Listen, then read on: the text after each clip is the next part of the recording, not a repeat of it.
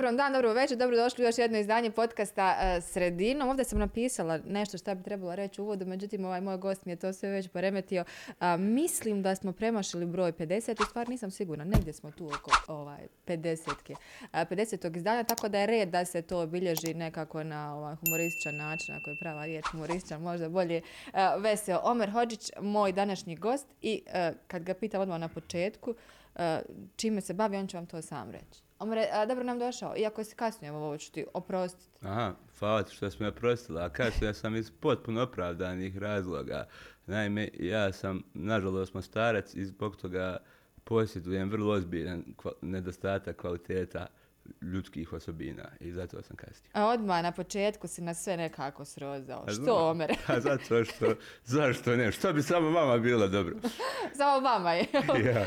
Jel mu sad ovo persiraš ili mi ona... A obraćam se ovim ljudima što me gledaju. Aha, ovi što me gledaju. A i više je verzija tebe, vjerovati. A, pa više ima verzija, da. Dobro, ti znaš sada da ćeš poznat ovu. a, ko je Omer Hođić? Hajde sada da te ovako neko pita kod prvi put gleda u ovom podcastu nije gledao ni jednu tvoju stand-up komediju, recimo, iako je vjerovatno mala vjerovatnoća. Ma nije, bola, nisam. A bar za ovu našu ovdje publiku, aj ja, tako da okay. kažemo. A, ko si ti?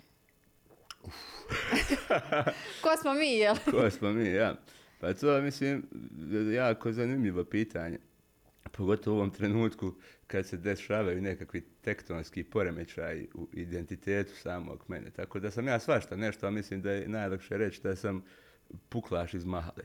Puklaš? Mm -hmm.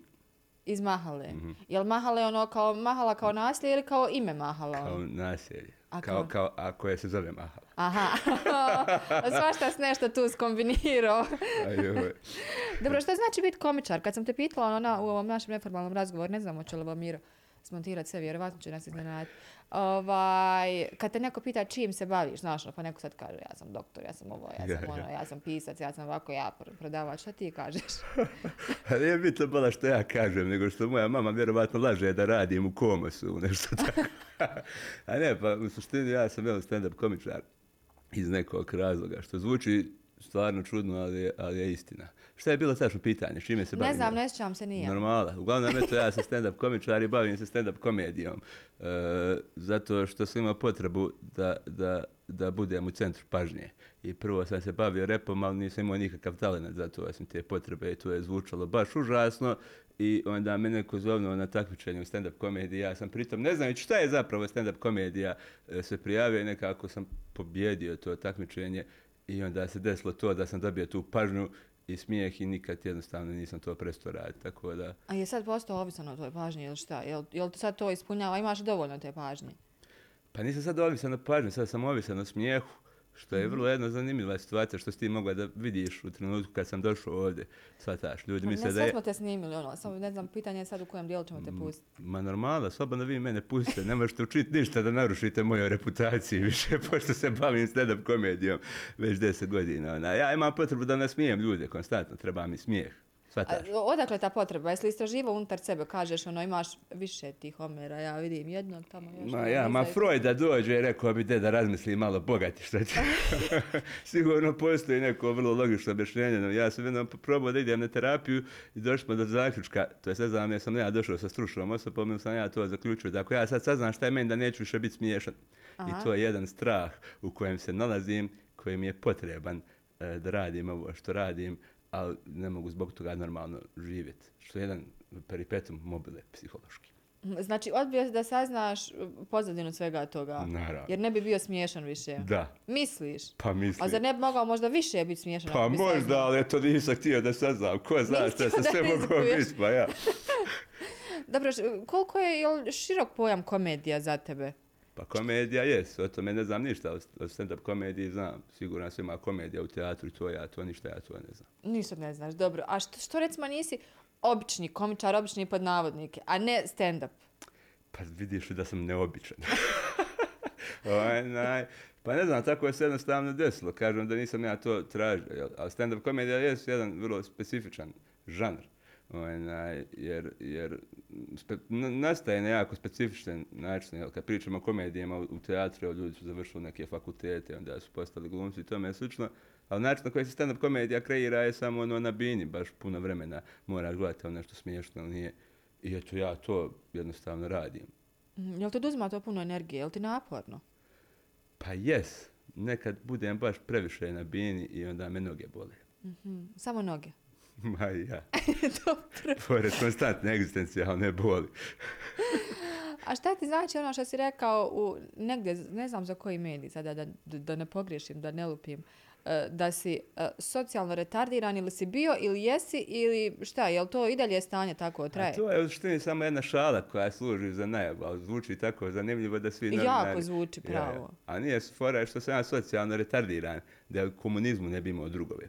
Poenta je što u, socija- u socijalizmu svi imaju drugove, jer je tako društvo napravljeno. Onda sam se ja našalio na taj način i nema to nikakvu dublju poentu. A nema nikakvu dublju. Pa mislim, izgleda da ja socijalno retardirano, nije neka filozofska misao, samo je smijeh tu poenta. Ali ja sam još to pomislili ono, da imam neku dublju misao. Mm, postoji li neko... A, ajde završi. A mislim, jesam ja očigledno socijalno retardiran. Samo, Pa ne znam, sad zavisi iz kojeg aspekta to gledaš. Pa, zavisi. Dobro, zavisi će još. ja. Ono, vjerovatno je neugodno svima, samo što... u- u- Kako misliš neugodno? Neugodno u tvom prisustvu? Ja, ja. Što? Meni nije neugodno. Ma Baš jest. mi šega. A, šega ti je. Jest. Jesi ti iz Mostara?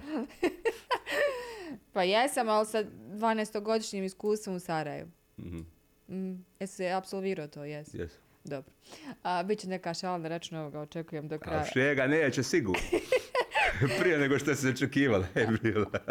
Ja znam da je ovo nekome zabavno i, i da neću završiti na psihijatriji. Nema mjesta na psihijatriji.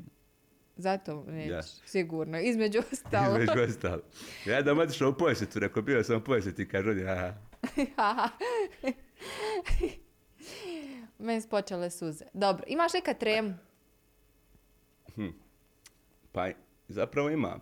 Samo što kad se počneš baviti tim, onaj, budi, imaš tremu 5 dana prije nastupa. Znaš. Sad vremenom nikad ta trema ne prestaje, pošto zapravo nenormalno to što ti trebaš uraditi, trebaš stati sad pred neke ljude koji te gledaju ti trebaš nasmijati. To je baš suludan jedna radnja. Samo što kad se baviš dugo godina tim, ta se trema smanji do nekih par sekundi prije izlaska na bin. Ja. Tako da imam jednak intenzitet treme, samo znatno kraće nego ikad prije. Mhm, Dobro, deset godina je za tebe stand-up komedije. Kakvih je to bilo deset godina? Počeo si mi nešto mahat glavom ovako odmah. Znači, muko moja. jel? Ma ja, pa proletilo mi. ja, ko ta mušta sam život spisao. Bilo je baš interesantni ti 10 godina stand-up komedije, pošto to nije samo moji 10 godina stand-up komedije, nego pa ja, mislim i Miranda je bila tu iz početka jadi, ali više manje cijela, cijela scena postoji 10 godina u BH. Tako da u suštini 90%, ja se zaista najdublje izvinjavam, onaj, naj, kako se zove, 90% nastupa koje sam ja uradio u svom životu u BH sam radio prvi put. To jest 90% prvih nastupa igdje stand-up komedije ja sam to uradio. I to je nenormalno, pošto ljudi ne znaju šta je stand-up komedija. Pogotovo gazda objekata gdje treba da nastupaš. I kako im objasniš ti onda? Prije Nikako, tog- ne, ne možeš im objasniti. Ja mislim, je li im ono, napraviš neki uh, skeč, neku, nešto pa da vide ili šta? Ma nije to problem, nego moraš čovjek objasniti, shvataš da ljudi moraju biti na jednom mjestu, uh, pardon, da moraju biti na jednom mjestu, sjediti i slušati. te. I da bi zbog toga bilo dobro da naplatiš karte. Znaš, ali onda se neki gazda uvrijedi njegov ponos, pošto on nikad nije naplaćivao karte i kaže ništa s ti ne brini. Ja mu kaže moraju biti karte jer neće biti dobro. On kaže samo ti dođi. Ja dođem s bile karte, nisu, ali ja što plati ne brini. Onda ja nastupam pred 150 pijani ljudi koji su ljuti na mene jer gledaju gdje je muzika. Shvataš, tako je bilo nastupat. Jako mnogo vremena. Pa jes mogao početi svirati onda ako čekaju muziku? Oh, nije mi palo na pamet to. da pjevaš, a? Pa i ne znam pjevat. Ne, pa dobro, sve se nauči ono, u granicama nekim. Pa nauči se. Ja, ja ne znam, jel ti pokušaš mene zezat možda? Ne znam ja, ti to svat kako hoćeš. Normalno. Mislim, ne, ne mislim ja nastupat kao stand-up komiča. Dobro, dobro, ali trebala bi, ženama je lakše. Misliš? Kad se Miranda već nasekirala. Jel de? Pa bila je Miranda ovdje. Misliš da se nešto nije dopalo? Možda se nasekirala, a? Pa ne, ne, ne znam. A mislim, nije, ženama je lakše zato što stand-up komediji postoji jedna pozitivna diskriminacija, e, manje vas je. Mhm. I onda ljudi hoće nekoga, neku ženu da nastupa ako je stand-up komičar. I onda možeš da dobiješ tu gražu samo zato što si žena. Mhm, Samo zato što si žena. Bez obzira na kvalitetu. Mhm. Ma dobro, sad će vam Miranda već zapisala tamo u Ma svesku, nije da mi znaš. više samo Miranda. Dobro, rekla je Miranda, ajde kad smo kod toga, da, e, koliko se sjećam, čini mi se, e, da dobra fora nastaje iz bola. Mhm. Onako, to je prilično jaka rečenica bila. Jel se slažeš ti s tim? Ka, jel fore kod tebe nastaje iz bola? Nekako se meni ne čini ovako odokativno. Ajde me ti ispravi ako griješim. Šta? Da ne nastaju iz bola, ja? Ja. Pa I čega nastaju tvoje fore? Pa nastaju, ne znam, iz potrebe za opstankom. Mhm. Pošto ako ne nastane, bit ću gladan. Jer živimo. s Treba plat režije, jel tako? ja, ja. A ona pa ne, ali se pokušat stvarno ozbiljno da ti odgovorim što sam naglasio tako što sam prekrstio noge iz nekog razloga. Nastaju iz... I o- ovaj, o, možeš i u ovu kameru ako želiš ono specijalno nešto, baš neko Kako se na film zove, gdje ona? Dobro, sada, nećemo se vraćati na ona Sharon Stone. jel? ja. Nastaju iz bola, ali nastaju iz sreće. Može nastati fora iz čega god hoćeš, ne znam, nekad nastane i slučajnosti. Nastaje, ako si ti profesionalni stand-up komičar, što zvuči kao oksimoron, ali nije, ovaj, onaj, fora će nastati sad stanje u kojem se ti nalaziš ko- u trenutku kad nastane je ono stanje iz kojeg je nastala. Mhm. -hmm. Govoriš tamo negdje da, o, mislim, nije samo da govoriš, nego se iz tvoje stand-up komedije vidio da voliš onako društvena politička e, ta kretanja, dešavanja i to, pretpostavljam onda da intenzivno i pratiš vijesti i sve to ili ne pratiš. Pa došlo je do promjene u mom životu, pošto jako dugo vremena sam ja zaista se zavaravao da to što sam ja bio društveno angažiran i komičar može nešto da promijeni, jel, onda sam shvatio jedne prilike da u suštini nema ništa od toga i ne, ne, pratim, ne pratim više toliko političke aktivnosti, pošto ima jedan vrlo zanimljiv problem na ovom prostoru, oni su konstantno smješni od nas, shvataš ti da mi imamo ženu koja je prvakinja svijeta u plivanju i nema bazen i kako ja da napišem nešto smiješnije od toga. Mhm. Bilo je nešto na konto i Fadila oko toga, jel tako? Pa, Fadil, Fadil me dokrajčio, da ti pravo kažem. Znači, on u koroni... Neiscrpni izvor je li bio joj, tvoj... iscrpio me potpuno kotač. Čovjek je pokruo državu onako smota, nabavio respirator nekakav preko firme za maline, dobio 5 godina zatvora i nije u zatvoru, I, shvataš. znači smješniji od tebe, jel O- ispada? Apsolutno. Dobro. A, ali sa drugačijim bankovnim računom. Pa siguran sam, si, poprilično. Mhm. A, A u društvo me zanima, znaš. Mislim da zapravo probleme u politici dolaze iz društva. Ja, ja, ja, naše društvo je vrlo onako fascinantno kontač, tako da trudim se više komentari sa društvene pojave, ono, ono što vidim. šta ti je trenutno najaktuelnije kada je u pitanju to? Pa trenutno sad u mom privatnom životu, pošto nedavno sam baš bio vani, znaš, sad kad komičar izađe vani, mi smo malo promijenjeni ljudi, pošto mi observiramo stvarno cijelo vrijeme i uopšte ne učestvujemo u toku događaja, samo se pravimo da smo tu iz nekih normalnih razloga, zapravo tražimo materijal. Vidio sam da većina zapravo muškaraca maltretira žene u suštini. Jel tako? Ti kad izađeš vani, jel se bogati neko nasloni na tebe i govori ti nešto na uho, dok ti očigledno ne želiš da budeš tu, ali nikako to ne može da spozna jer će se ubiti ako shvati da je potpuno retardiran. Ma ja ne izlazim uopšte na ta mjesta, niko se ne oslanja na meni. Pa kažu, žena ti je oslonac izgleda. da, nije, Ja, eto, neke nisu. Očigledno. Očigledno. A mislim, kad si izlazila, su te se dešavale tako? ne. Nikad. Um, evo sad se ne mogu sjetiti ni jedne. Sad ja ovaj, shvatam da smo mi u, u podcastu gdje ti ispituješ mene, jel de? A samo U sam... stvari pola- ovo je neka interakcija, jel pa tako ja, se pa to ne znam kaže? što ti ne bi nešto odgovorila. Mislim, Aha, što ja ne... Zašto ne bi? mislim? Aha, da treba ti neka inspiracija za nešto novo. Znaš šta, tam je tema malo osjetljiva zbog ovih vrlo loših stvari koje sam čitala ono, u medijima, odnosno koje radimo, pa možda malo mi ono ta, vuče na taj crni humor, zato, ali to je tebi omiljeno, jel voliš crni humor? Mislim da više on voli mene. Mhm, pa moguće, skupa se grlite, jel crni humor i ti? A crni humor, znaš šta je fora sa crnim humorom? Onaj, to što, ja, mislim, može biti jako neugodno ako promašiš. Mhm. Može biti opasno po život. Sad, što je gora stvar koja... Po život? Ja, ja, pa može. Možeš njega baš uvrijeti da hoće da te ubije, jel? Jel se dešavalo to? Jeste. I kao, mislim, živ si vidim, nije Jesam, jesam. ostvario namjenu. Jednom mi se to desilo Ljubuškom, to mi je bio 11. nasip u životu, nisam imao potrebne alate, ni socijalne, ali komičarske, da preživim situaciju u kojoj mi je neki čelav gospodin konstantno zabacivo, da sam ja komentarisao njegovo spolovilo za koje sam rekao da nije naročito veliko, što je očigledno bilo istina jer on odmah krenuo da me bije. A kako si ti to zaključio, izvini? Šta? To. Ja, Pa da. zato što ima nesnosnu potrebu za pažnjom. Aha. Ima A, neki znači, problem. vraćamo se znači, na ono iz početka da i ti si imao nesnosnu ovaj, potrebu za pažnjom, jel? Hvala ti. I onda isto ga zaključujem A opet. ja sam osunećen, šta je njegov izgled? Ne znam, evo, ja se ograđujem od toga. Je moguće da svi stvari koje sam ja govorio, ti se odlučila baš na tu temu, da bude... Ovdje je sve moguće o mene. Ma, baš mi je šega. Ponovit ćeš to još sigurno tri puta do kraja. Najmanje. Dobro, nadam se da nam Miranda tamo ne piše ove minuse, pogotovo za ovu ovaj, diskriminaciju i ovo. Doduše ti isto pohvalio, jel, da žene zapravo samim tim što su žene imaju ovaj, ne- nekako i veću pozornost i prolaze bolje jel, u toj stand-up komediji. Mm. Tebi je možda važno da shvatiš da ja kad govorim neke Meni je stvari... možda važno da shvatim. Pa mislim, šta je tu sad? Aha, pa dobro, ništa čekam. Pa, evo, sad ću reći. Jer ja kad govorim neke stvari, imam u glavi neke ljude koji nekim rečenicama hoću da baš uvrijedim zapravo. E sad ja govorim nešto i za širi spektar, ali isto imam i neke privatne agende. Mhm, Tako da postoji baš jedna određena žena komičarka koju sam htio ne sekirati sa ovom izjavom. Mhm. Hoćeš nam otkriti koja je? Neću.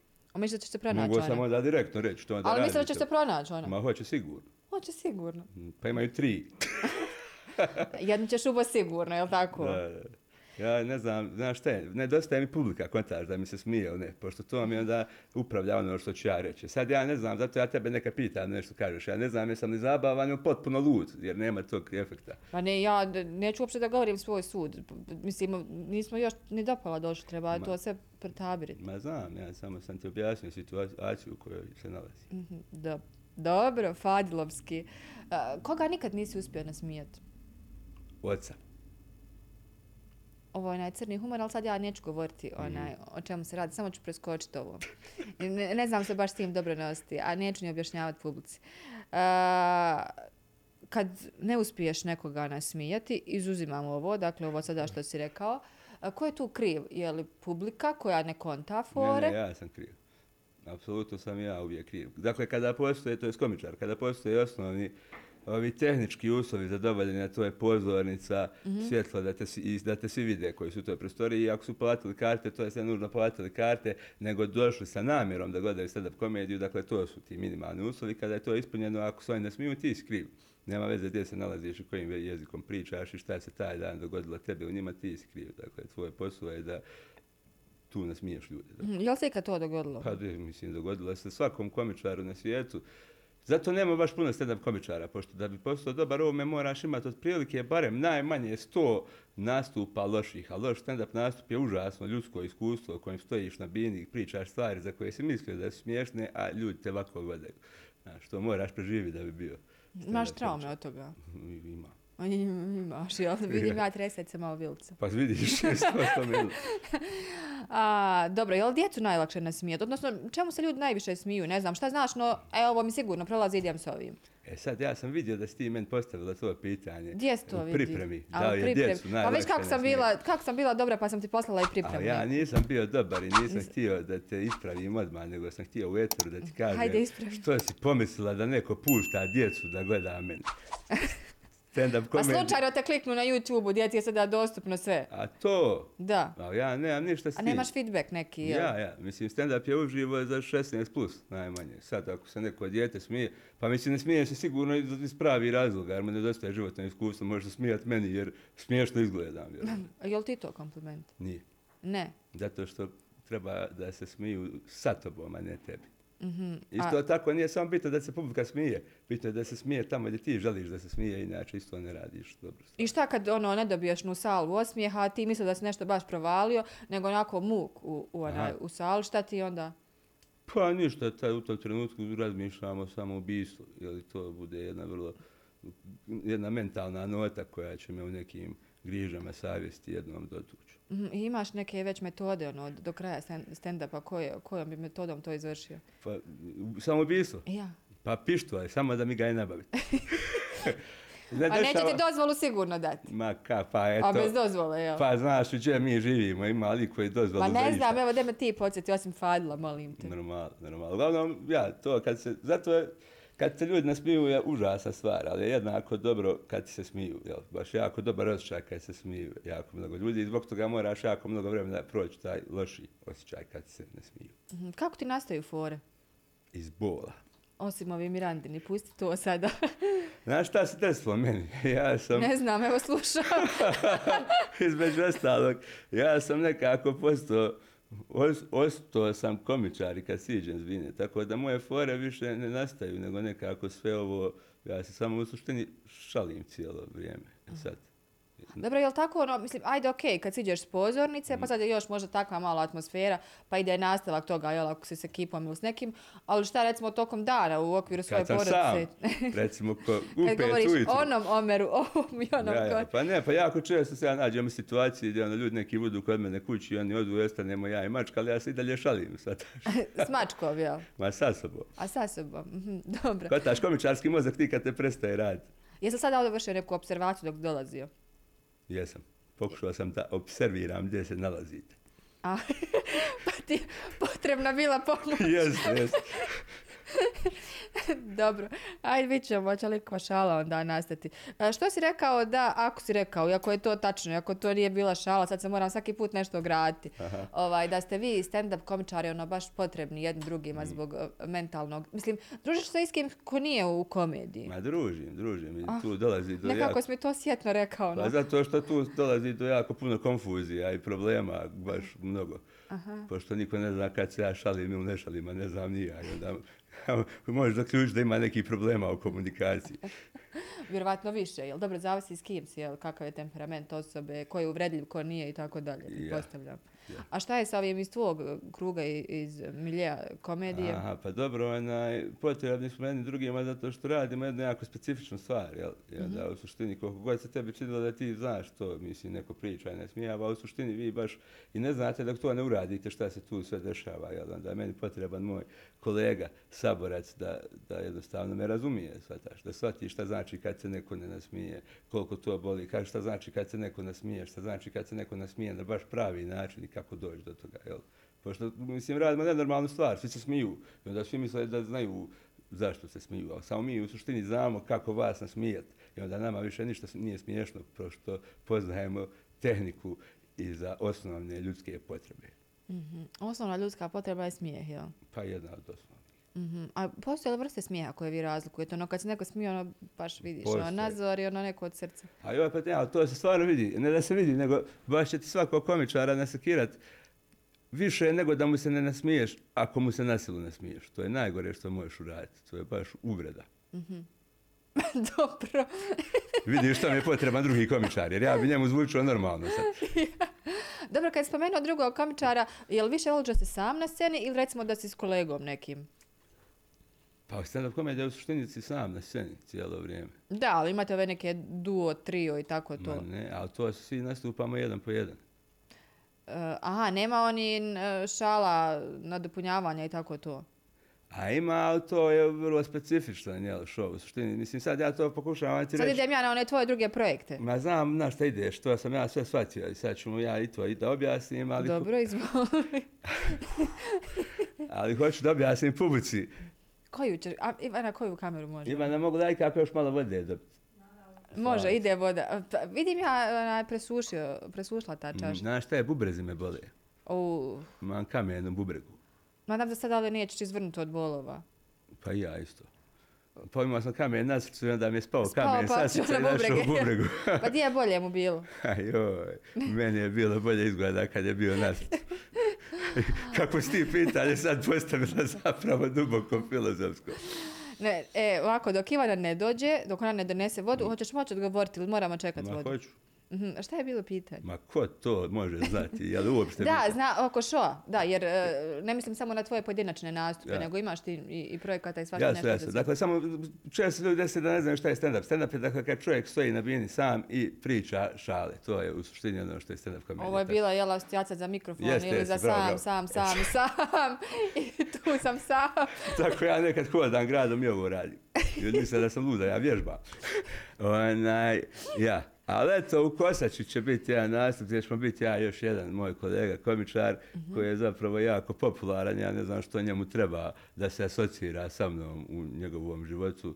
Vjerovatno što sam ga na neki način izmanipulirao ili nešto tako, pa misli da sam Dobro, potreban. imaš te dobre te sociopatske vještine, jel onda? Pa normalno, to je ti osnovni ovaj komičarski trait. Aha, je li to iz literature ili iz iskustva isključivo?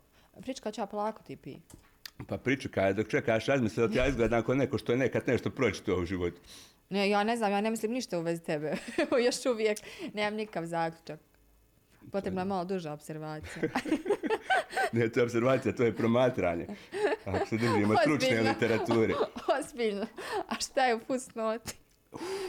Dobro, taj show, ajde spomenu taj show. 26. oktobar, uh, Herceg Stjepan, ne, Hrvatski dom Herceg Stjepan Kosača. Nemoj zaboraviti svaku riječ, dobro. Pa ja, tako se zove. Ma Dobro. dva H u imenu. Ha, Znamo ha. da je Hrvatski dom.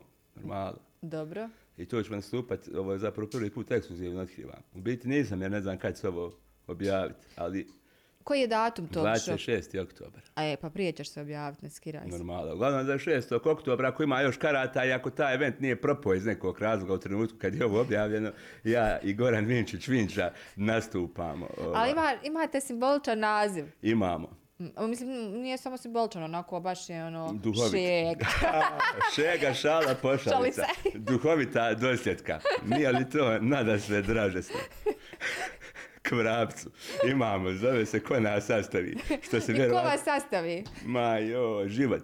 Život. Zapravo ja i Vinča imamo jednu samo, ništa nije slično, samo jedna stvar slična, to je način na koji izvodimo stand-up komediju, a to je da na cijelom Balkanu i ja i on baš najviše, a radimo to nešto što se naziva crowd work, što je u suštini improvizacija kroz razgovor sa publikom, vrlo jedna specifična stvar. Mhm, Kad spomenuo tu improvizaciju, koliko ti improviziraš? Mislim, je li većinu ili malo manje procentualno? E pa sad negdje u jednom trenutku moje karijere, ja se stvarno izvinjavam starcima što moram reći karijera u ovom trenutku, to je Misliš da im to teško pada kad ti kažeš karijere? Pa ne smijem pa da napisati na plakat da stavim 10 godina karijere, neće mi niko doći. 10 godina rada slavim, shvataš.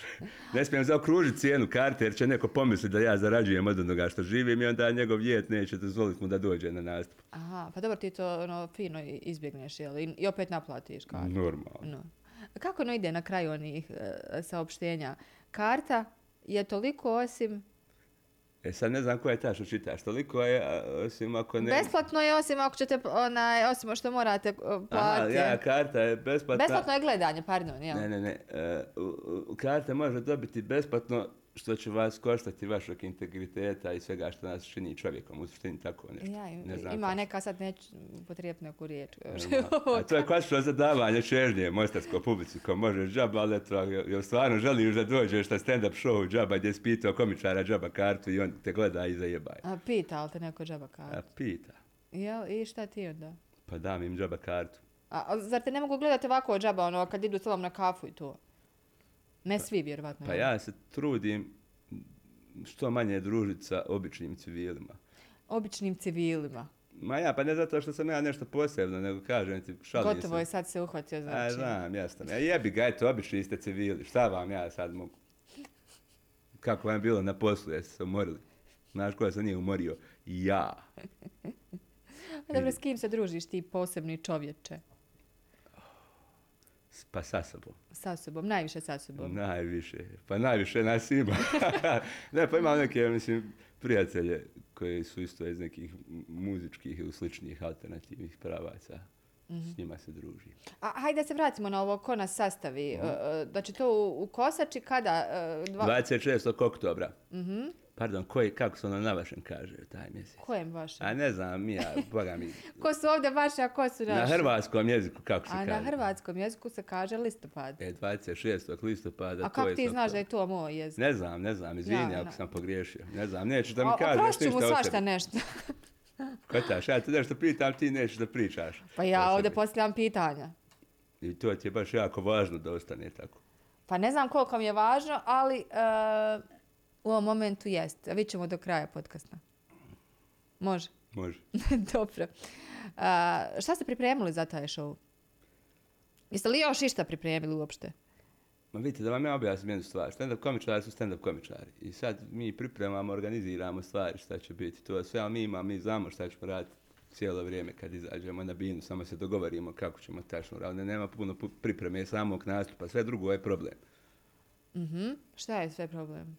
Pa problem je pošto kad si stand-up komičar, recimo u Americi imaš nekih 50 ljudi koji rade za tebe te stvari, a ovdje sam to sve ja, što je dovelo do ovog procjepa, možda u mojoj osobnosti, ali ja. Sve ovo ja, jel? Ja, ja, pa moraš raditi, znaš, booking, moraš raditi, ne znam, dogovarati se cijene, moraš osmisliti promo kako će izgledati, moraš nazvat show, moraš, ne znam, sve moraš uraditi. Moraš se i dovesti tamo gdje nastupaš, onda sjetiš, a ja, ja, ja, ja, ja, i nastupam i onda odeš na binu.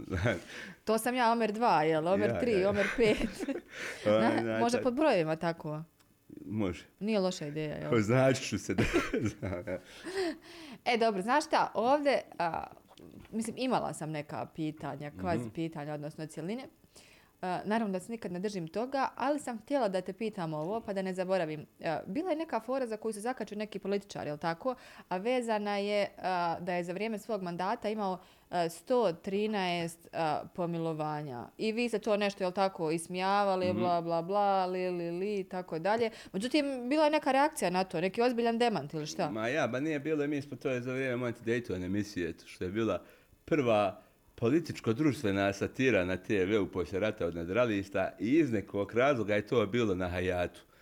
Ja ne razumijem ni dan danas kako je do toga došlo.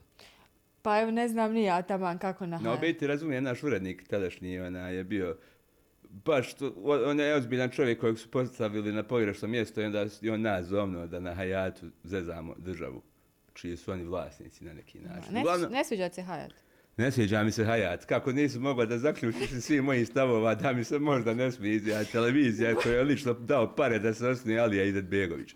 Dobro, šta se još ne sviđa od televizije? Voliš li jednu televiziju? Ma da ne volim bola ja ništa. A Ne voliš kod televiziju. Senada, jel? Hadž Fejzović. Ma jo, koliko dakle ti ta ideja? Odakle mi ta, pa vidjela te tamo. Nisi.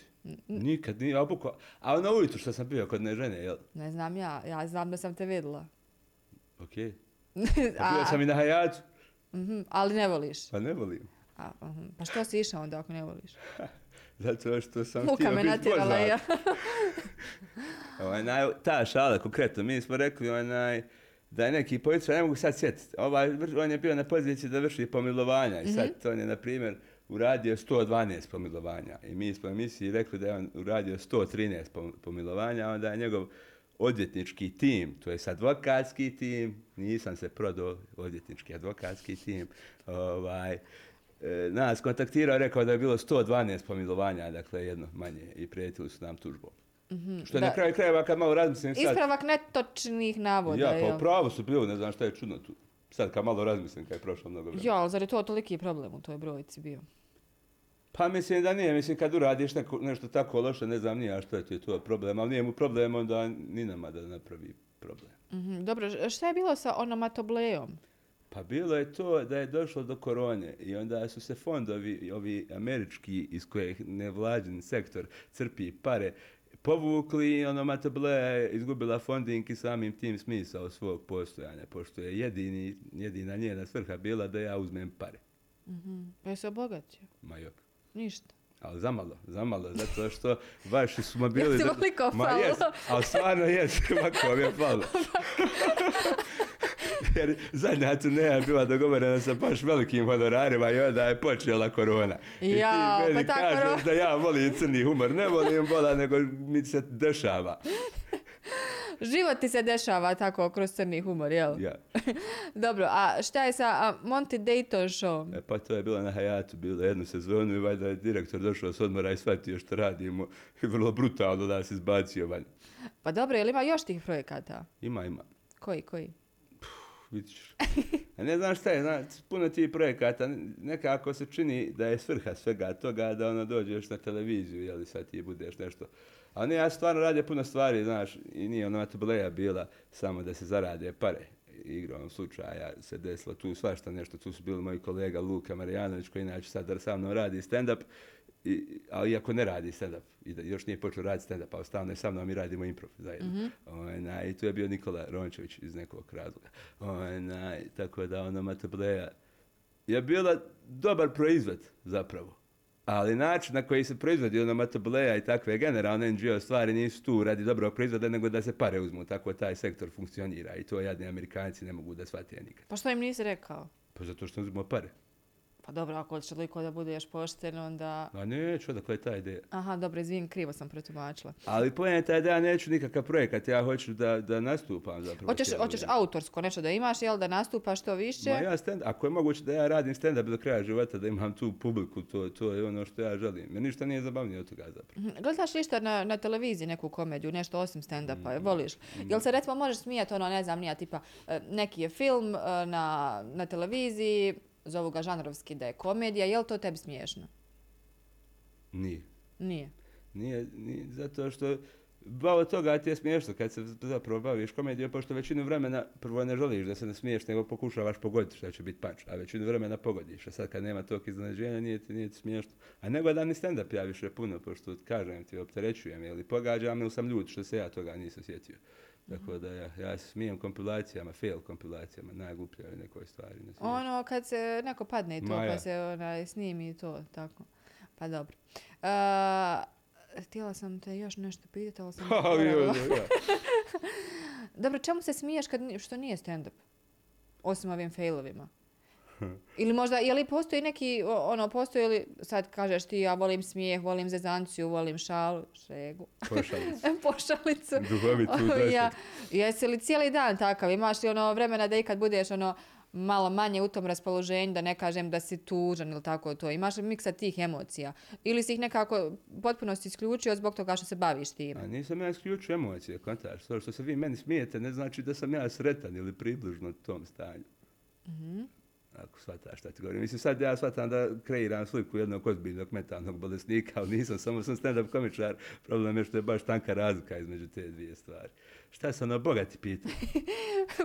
Pitala sam te, recimo, osjećaš neke emocije poput tuge, žalosti i slično toga u odnosu na tu kontru, jel kažeš imaš stalno potrebu da nasmijavaš ljude, da si nasmijan, da si veseo, da je uvijek neka šala. Kako je došlo do toga da ti shvatiš da, ja, da je nasmijavanje i nasmijan ista stvar? Ja imam potrebu da nasmijavam ljude, ali to dok radim nisam nasmijan nikako.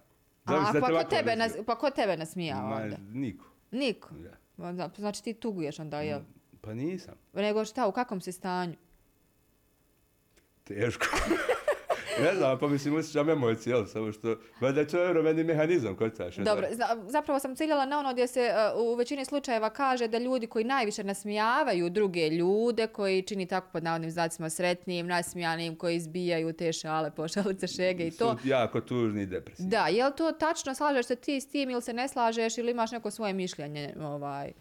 Šta misliš, šta je istina? Pa, ja... Robin Williams se ubio, jel?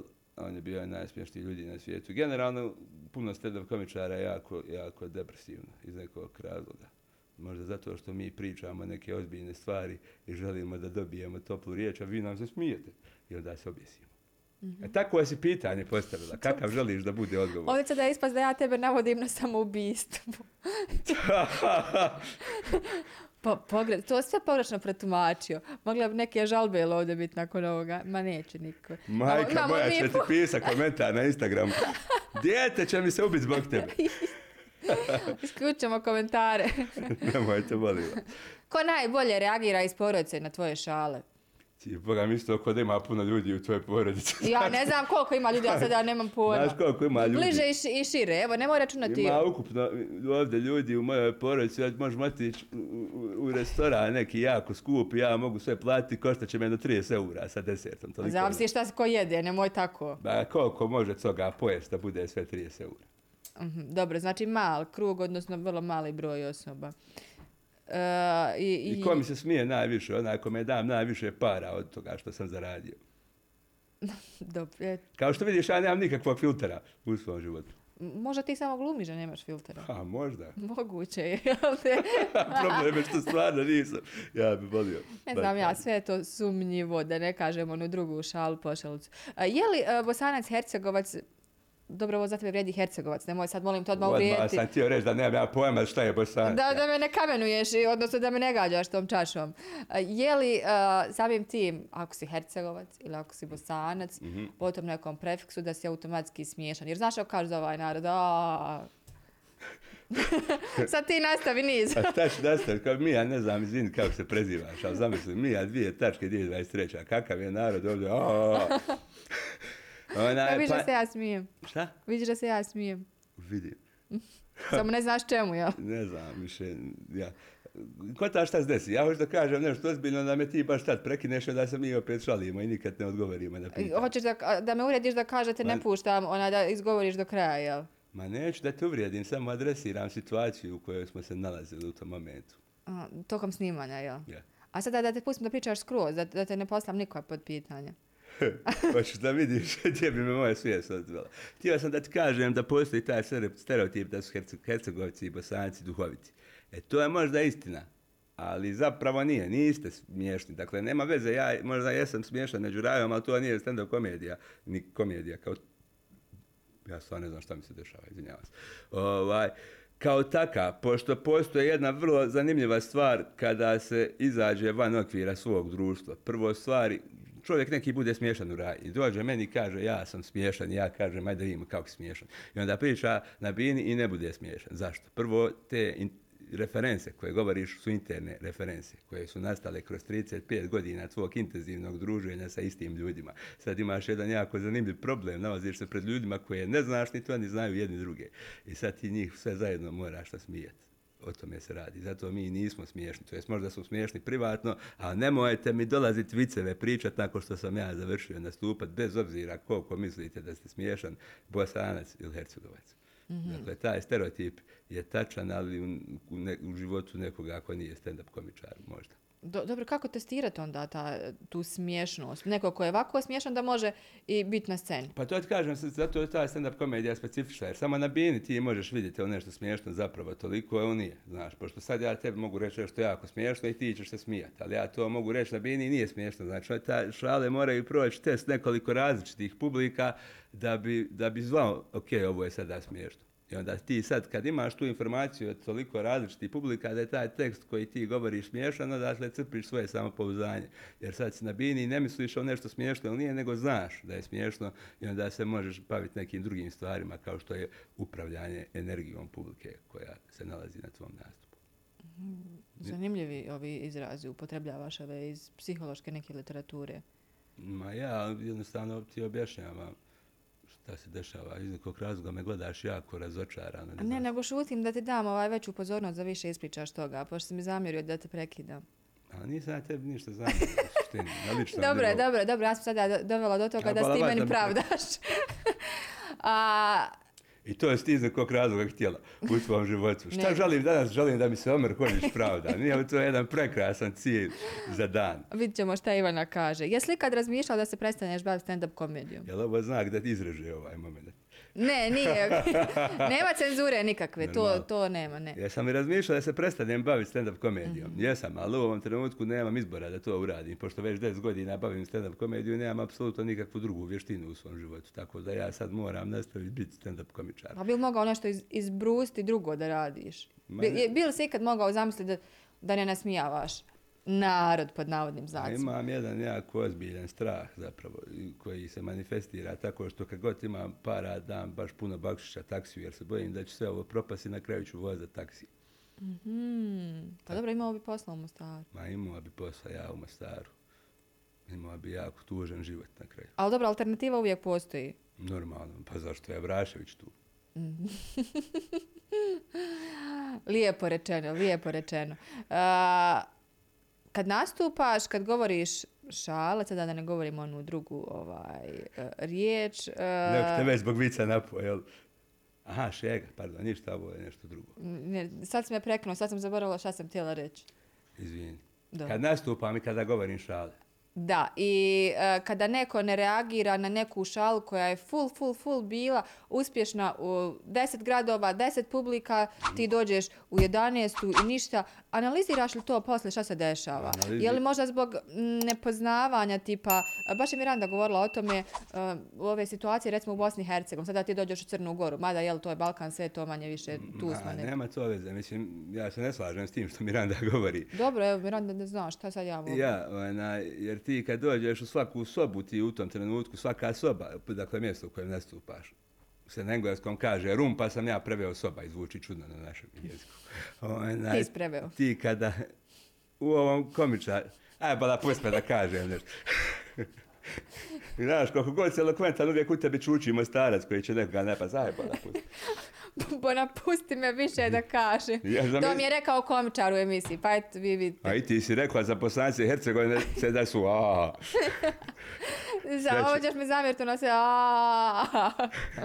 Dakle, kad se popneš tabinu, sva- na svakom mjestu moraš da doneseš par zaključaka kako da prilagodiš to što se govorio sad tom mjestu. I ako se deset puta smiju, a na 11. mjestu se ne smiju, znači opet si ti nešto pogriješio, kontaš. Nisu ljudi retardirani u tom momentu, nego ti si imao brži ritam nego što ti je bio potreban, sporiji, nisi na, u pravom momentu to rekao, a nisi imao jedan, nešto si pogriješio sigurno. Sigurno je komičar uvijek kriv, sve drugo je samo izgovor. Mm, Jel te pere onda savjest neka, nešto, osjećaš neku krivicu, analiziraš ili kažeš ma ajde ovo nije bilo uspješno, idem dalje, boli me briga. Ma jok, ne, ne, kad sam na bini, jel? Posle, posle svega toga. Ali ja to analiziram na bini, ja znam svaki put gdje su oni, svaki put kad se oni ne nasmiju i kad se neko ne nasmije, ja to znam. I svaki komičar, dakle, to zna u tom momentu i onda ti to ispravljaš kad si na bini. Tako da ne osjećaš grižnu savjesti, nego pokušavaš ispraviti svoju grešku koju si A je li uradio. svaki put baš ispraviš? Pa nisi. Mhm, Ali kad se završi, onda recimo nisi ispravio, nije bilo uspješno, to govorim, pretpostavljam ovih sto nastupa što si Je. govorio s početka, koji nisu bili toliko uspješni. Kako si se osjećao poslije toga? Ma jako loše, jako loše se osjećaš u tom momentu. Kad se ljudi ne smiju. Ja, jako su to teška stanje. E, Pišeš li kada, e, kažeš ono, nema se tu nekog posla, to je, jel, kako se dogovorimo, pa je tu improvizacija i sve, ono, kad nešto ne umpadne, pa zapišeš li to, ovaj, i onda sad- da imaš nešto napisano, sortirano, pa da se toga držiš, pa u međuvremenu da to modificiraš, sve te fore. Ba dve ne znam, jesu svjesni da smo uvrijedila, pošto si rekla, nema tu nekog posla. Ne, nego si ti rekao da nema posla u smislu toga da ovaj Ma da ba, se našalio striktno sam se to, vidiš, to je taj E, sad problem. ja ne znam kad Pa ti znam, šališ, pa kad ja, to, to ti govorim.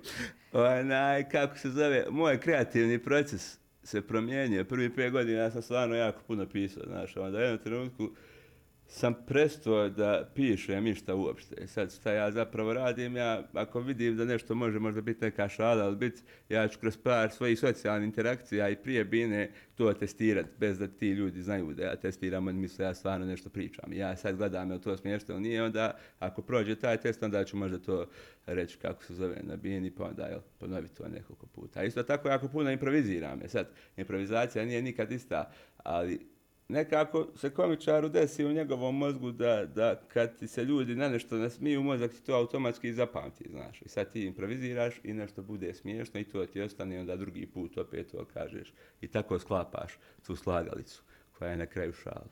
Mhm. Jel ovo ima smisla što govorim? Pa ne znam, to ćeš pitati publiku u komentarima. I, aha, u komentaru. Ovaj, kad testiraš to, imaš neku onu ciljanu publiku, moram imati nekoga od 20 godina, nekog od 35, nekog od 70, pa tako to isprobavaš ili kako? Pa nemam. Mislim, shvatam zašto me to pitaš, ali nemam baš ja studiozan pristup Mhm. ničemu u svom životu. Ja. Pa fin. A i nekako živimo u, u društvu i mjestu gdje kad nešto pokušaš raditi studiozno, to ti ne, ne uspije, tako da. Pa dobro, to možda u Mostaru, jel? A tako? vi u Sarajevu ste znatno Ja ne znam što meni govoriš vi u Zato Sarajevu. što Gdje si ja rekla sjedim? šega i nikako u mom životu nikad ne možeš biti ništa drugo nego Sarajlija. Ne možeš biti Sarajevac samo ako živiš 12 godina gore, to nema šanse, znači. A, jel se sma... Ajde, kad smo kod Mostara, reci mi, kako ti je živjeti u Mostaru generalno? Zar ne bi bilo bolje živjeti u glavnom gradu BiH, recimo? Ne bi nikako. Mm. Znaš zašto? sad, sam, sad sam ga uvrijedila. Nisi me uvrijedila, nego si postavila, pa nije glupo pitanje, ali je neobično. Zašto bi ja kad se probudim i vidim sunce poželio, joj, da mi se duši sad negdje u smogu. Znala sam šta će reći.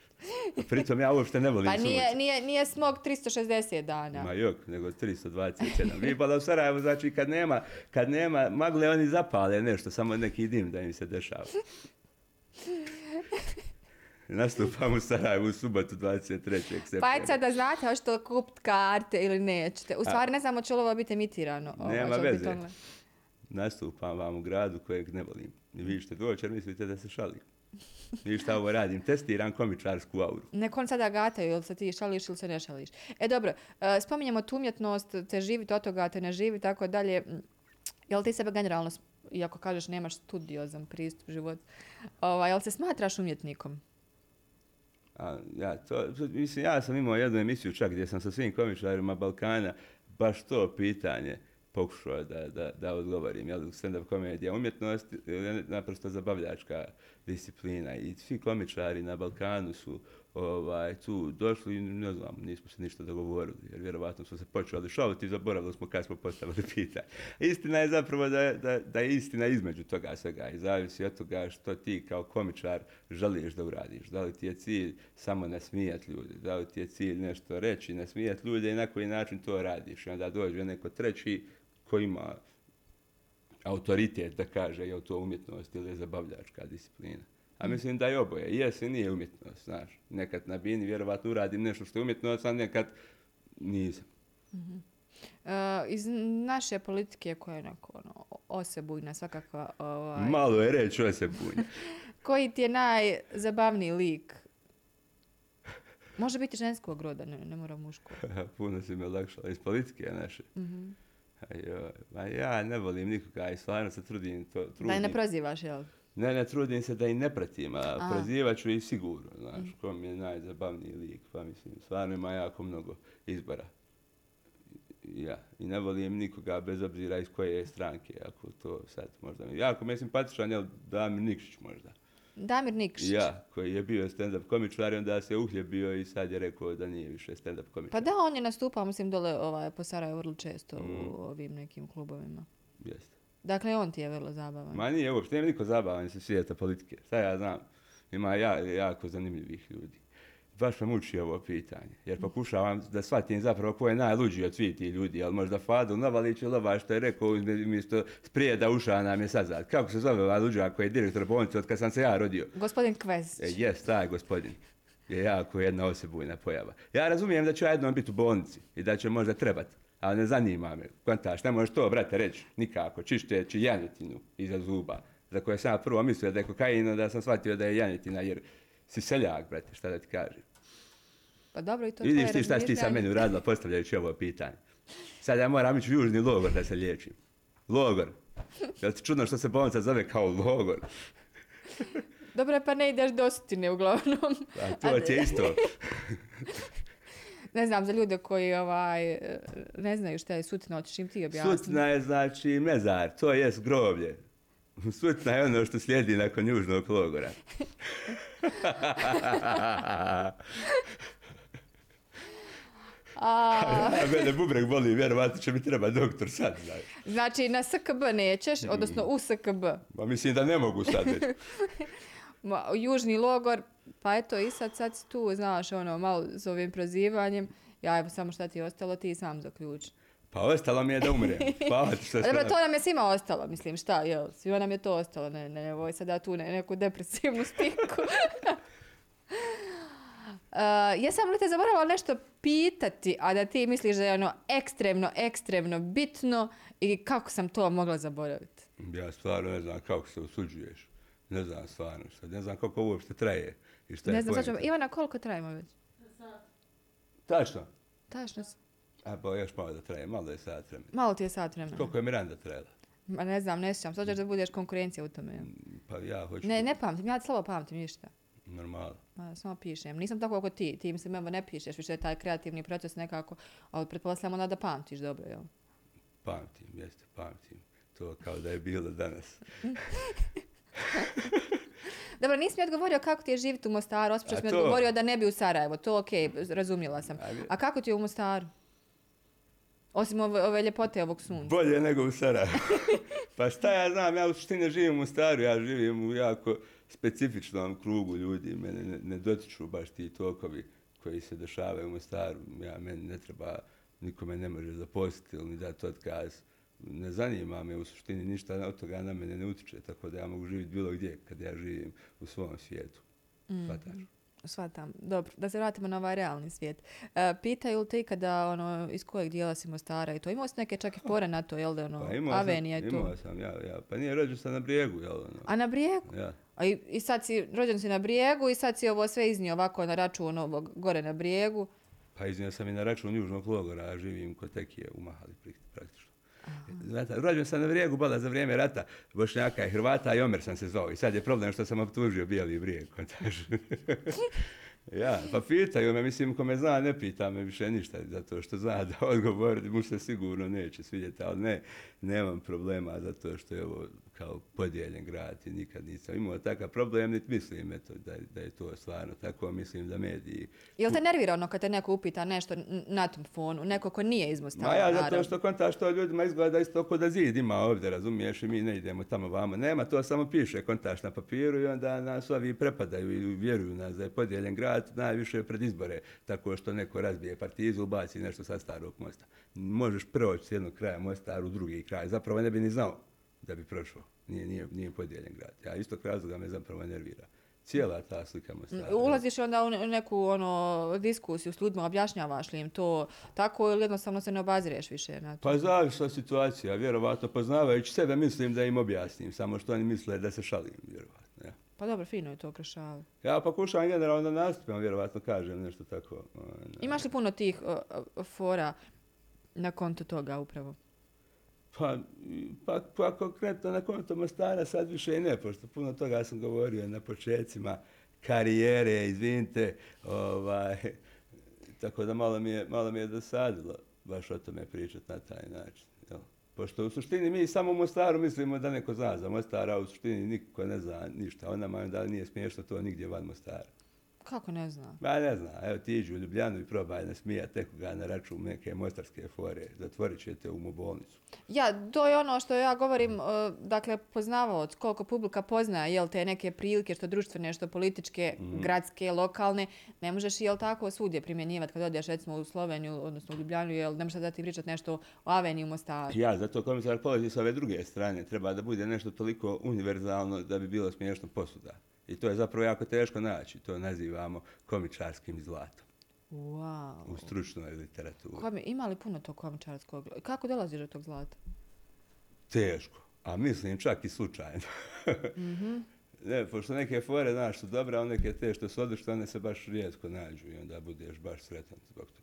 Jel, jel imaš neke momente inspiracije, ono kad kažeš, jo, ja sam baš inspirativan, tako u ta doba, u te dane, nešto, ili, ili ono nemaš uopšte, ništa, nema nikakvog pravila? Pa nema, mislim, nikakvog pravila, ja sve se slučajno dešava. Ja, pošto si rekao već da ništa nije studiozno, jel? nikakav studio- studiozan pristup. Ja se baš, me baš zanima šta neko ko je ovo pogodao cijelo sad u ovom trenutku misli o meni. Aj, Boga ti ja mi svoj inbox ako si neki normalan čovjek i napišeš mi kako ja tebi izgledam, je li moguće ovo, jel se stvarno dešava, hvala ti. A, jel ti misliš da do kraja sad pogledala? Pa znaš ako ljudi kod nas ne mogu pogledati onaj, kako, koliko traje onaj Reels ili koliko oni kratki Ja, videi? pa ne mogu, i zato mi Minuticu, moramo... jel, tako ja, nešto? imanje, mora, znači 30 sekundi objaviti video, ali ti ne vidiš, a svi samo scrollaju. I da, I da sve kažeš, možeš li ti, jel te nervira to, ono, sada da neko ne gleda sve, jer se to sve treba uvezati da bi dobili neku ši- širu priču i pravu sliku o, to, o tome, nego sad ti moraš izvući omara iz nekog konteksta, jel, i ono neku foru koja možda i ne može se tek tako skontati. Ja, pa mislim, trebala bi me vjerovatno nervirati, ali se trudim da me ne nervira, pošto jel, svima je tako. Evo, ja se bavim stand-up komedijom, vjerovatno u ovom trenutku postoje i sad u ovom vremenu, vjerovatno jako blizu nas neki jako kvalitetan pisac koji piše neke stvari, romane koji će možda za 100 godina biti neko djelo. E sad zamisli ti tog čovjeka kako je on frustriran kad vidi da ljudi ne mogu gledati, a ne, a ne čitati, nego ne mogu gledati reel više od 15 sekundi. Ona, tako da sigurno ljudima gori, gore nego meni, a ja mogu uvijek izvući nešto što je smiješno i na taj način te privući da budeš moj following i doći na moj nastup gdje ćeš vidjeti cjelokupni show koji će te na kraju trajno promijeniti Život. život. A, jel sam radiš to, jel sam izdvajaš te fore na A, Instagramu? i jesam. Ja, ma ne, ja sam htio da imam kontaš editore i to je sve, ali, ali samo me naskiraju kontaš ljudi, onda mi je lakše sam ja da naučim sve raditi. Jer, ne znam, Što te naskiraju? Ne znaju ono šta je bit, što treba izvući, pa ti to moraš sve, jel tako, na tenane da govoriš? ja, Razumijem te. eto. Mostarski. hvala, hvala vam puno.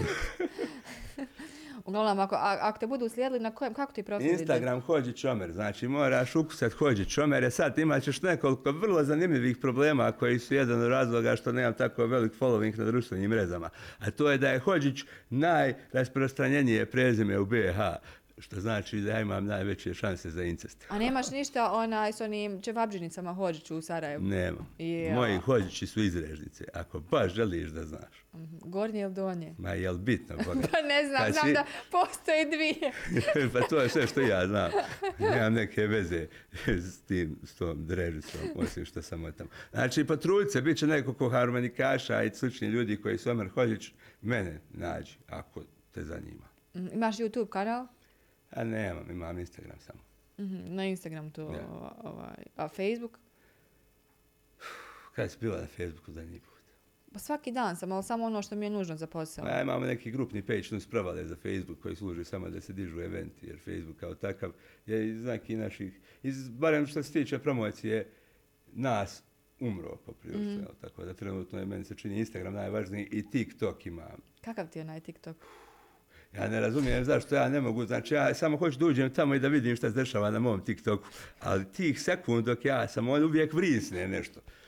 Znači nije mi jasno što ne mogu samo da dođem na svoj profil da ne vidim da neko se cedevitira, radi šta već, ko što je smiješno iz nekog razloga. Ja ne znam, ja sam, ja sam ti, ja nisam na TikToku. Ali ovo nije podcast o tebi. Znam, ali ti ja govorim da ti to ne znaš, a ja ti ne mogu savjetovati što, zašto ti to a iskače. gdje si To. ti ako nisi na TikToku? Imamo se na Instagramu, Ne. Vrlo, ma, vrlo malo ljudi ja imam na Instagramu. zato što si udata. Ima li ovdje Joker neko pitanje? Molim da, da ne odgovaram na ova pitanja. E dobro, privodimo kraju uglavnom razgovor. Normalno da privadim. Imaš još nešto da kažeš ili ćeš sam da odjaviš? Šta misliš to, a? Pa ja sad ako ti krenem pričat u kameru, to će odjavljivanje. Pa nemoj, znači, evo tempirat ćemo te, znači imaš e, 25 do 30 sekundi da odjaviš. Evo, zahvališ se ljudima svima koji su došli do ove minute da te gledaju. Aha, A i mene da slušaju ovako. Ka- kad ću, kad ću krenut? Sad. E, ja vam se zaista zahvaljujem. U biti, znači, Kvesić je u južnom logoru, ja se šalim, kotaš, pošto bubrek me boli. Ma, ko vam jebe mater na kraju krajeva? Bitno je samo da ovaj, ne živite u Sarajevu. A i ako ne živite u Sarajevu, nemojte doći u Mostar i za šalu reći šega, pošto nećemo se dobro osjećati. E, ja ne znam, hoćemo se dobro osjećati ili nećemo, ali ova epizoda je završena. Kao i moja karijera u toliko mnogo grada.